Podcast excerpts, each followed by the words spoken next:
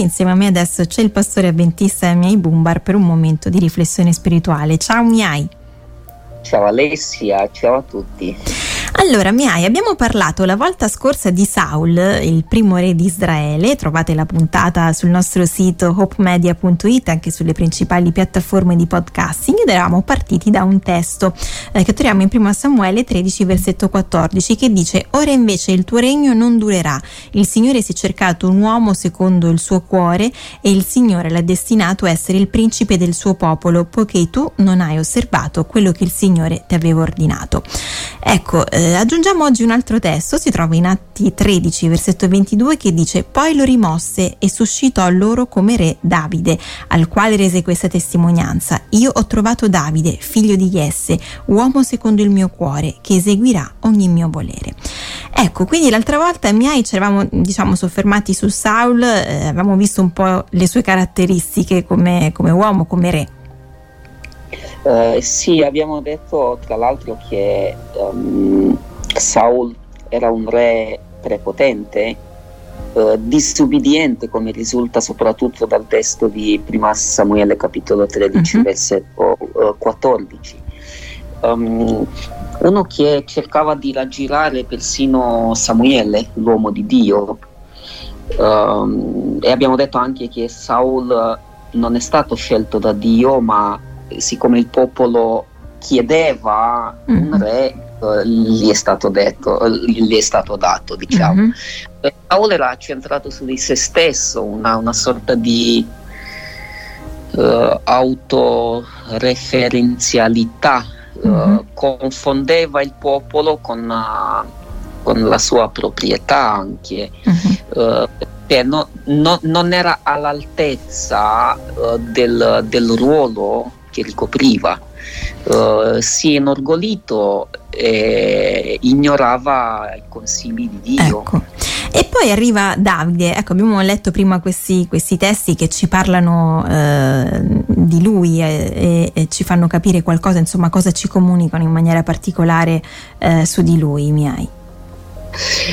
Allora, uh, i testi uh, sottolineano che uh, Davide è stato scelto da Dio, uh, è stato scelto uh, e sottolinea sia il primo versetto che il secondo che abbiamo detto che Davide era l'uomo secondo il cuore di Dio. Uh-huh. se dovessimo Uh, fare, non lo so, mh, vedere le differenze tra Saul e Davide, Uh, diciamo che la prima magari è quella che Davide uh, era disposto ad obbedire uh, Dio, mm-hmm. quello che mancava a Saul. Davide era un uomo saggio, umile, integro e fedele a Dio. e per questa ragione Dio uh, se lo sceglie perché sono queste le caratteristiche che Dio cercava in una, una guida, un re che doveva uh, guidare il suo popolo. Certo. Quindi questo, questo nuovo re che eh, viene scelto, ma eh, dove lo trova Miai questo re? Uh, allora, questa è una domanda interessante. Uh, Dio va a cercare un re e sicuramente ha cercato in tutto il paese, ma lo trova, lo trova su un pascolo, sì, un pastore di pecore. Uh, uno che, che, svolgeva un lavoro umile, uh, ma svolgeva quel lavoro con serietà, con responsabilità. Uh, e Dio eh, Dio chiama, uh, chiama questo, questo, ragazzo, questo, questo giovane. Uh, e perché chiama lui? Chiama lui perché um, Davide è consapevole che quel gregge non è suo ma è di suo padre, mm-hmm. ma fa in una maniera fa il suo lavoro in una maniera estremamente responsabile.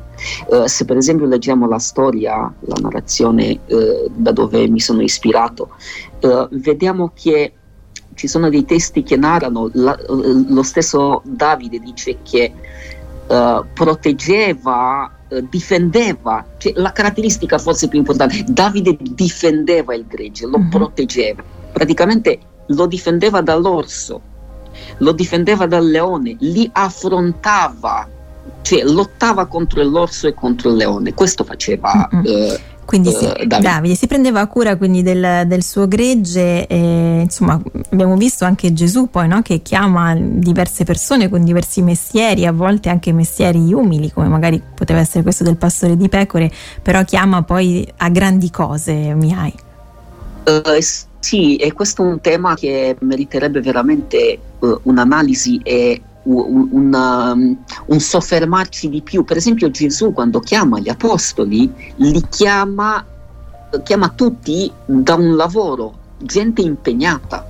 Mm-hmm. Pescatori, esattori di tasse, costruttori di tende, non chiama mai un nulla facente uh, Gesù, ma non solo Gesù.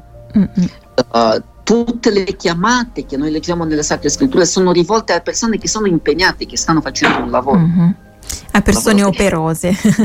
operose, sì, e questo uh, fa, um, è un argomento uh, serio uh, che, che, um, che, mi fa riflettere, non lo so, certo. Uh, per, perché in realtà Uh, chi, vi, chi, chi, opera per il Signore non dovrebbe essere una persona che si impegna a fare qualcosa per Dio perché non sa fare altro, mm-hmm.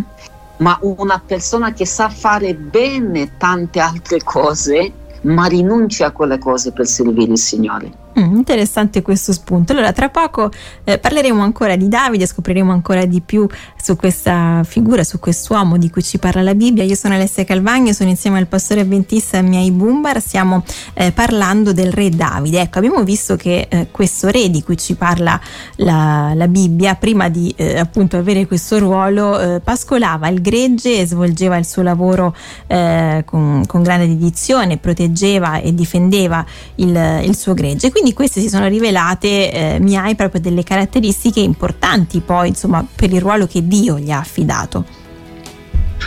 Sì, um, prendiamo un esempio. Uh, quando Israele, uh, sa- sappiamo tutte le guerre che il popolo di Israele faceva, uh, sco- si scontra con, con, i Filistei. I Filistei hanno un, un gigante eh, di nome Golia. Uh-huh. Uh, Davide era un ragazzo ancora non, non, da mandare in guerra. I suoi fratelli più grandi uh, sono stati portati, nel senso per, per, affrontare Israele, invece Davide no, ma il padre lo manda per portare del cibo ai fratelli più grandi. E mentre si avvicina um, Davide uh, al, al, luogo dove, dove, dove uh, c'era la battaglia, uh-huh. sente questo gigante Golia insultare Dio, perché questo ogni giorno per 40 giorni usciva e, e chiedeva a qualcuno per lottare con lui, ma, ma nessuno aveva il coraggio di mm. farlo. E e Davide quando sente che lui eh, sfida, insulta Dio, eh, dice le seguenti parole, chi è questo filisteo? Uh, questo incirconciso che osa insultare le schiere del, del vivente. Uh, e chiede di, di, di, uh, di, affrontare Golia, chiede di lottare contro mm. lui. Cioè Quindi fa sì. la stessa cosa che ha fatto con l'orso e con il leone. Però con Dio. Quindi insomma dimostra di essere coraggioso, di avere a cuore, molto a cuore eh, Dio, sicuramente viene di avere anche una grande fede in lui, insomma mettersi a combattere contro un gigante non è da tutti, ecco. Ma qui è qualcosa di molto più profondo di quello che cerco io di raccontare, perché Davide in realtà qui difende Dio. Mm-mm, esatto. uh, perché il Filisteo uh, schiera contro Dio, insulta Dio.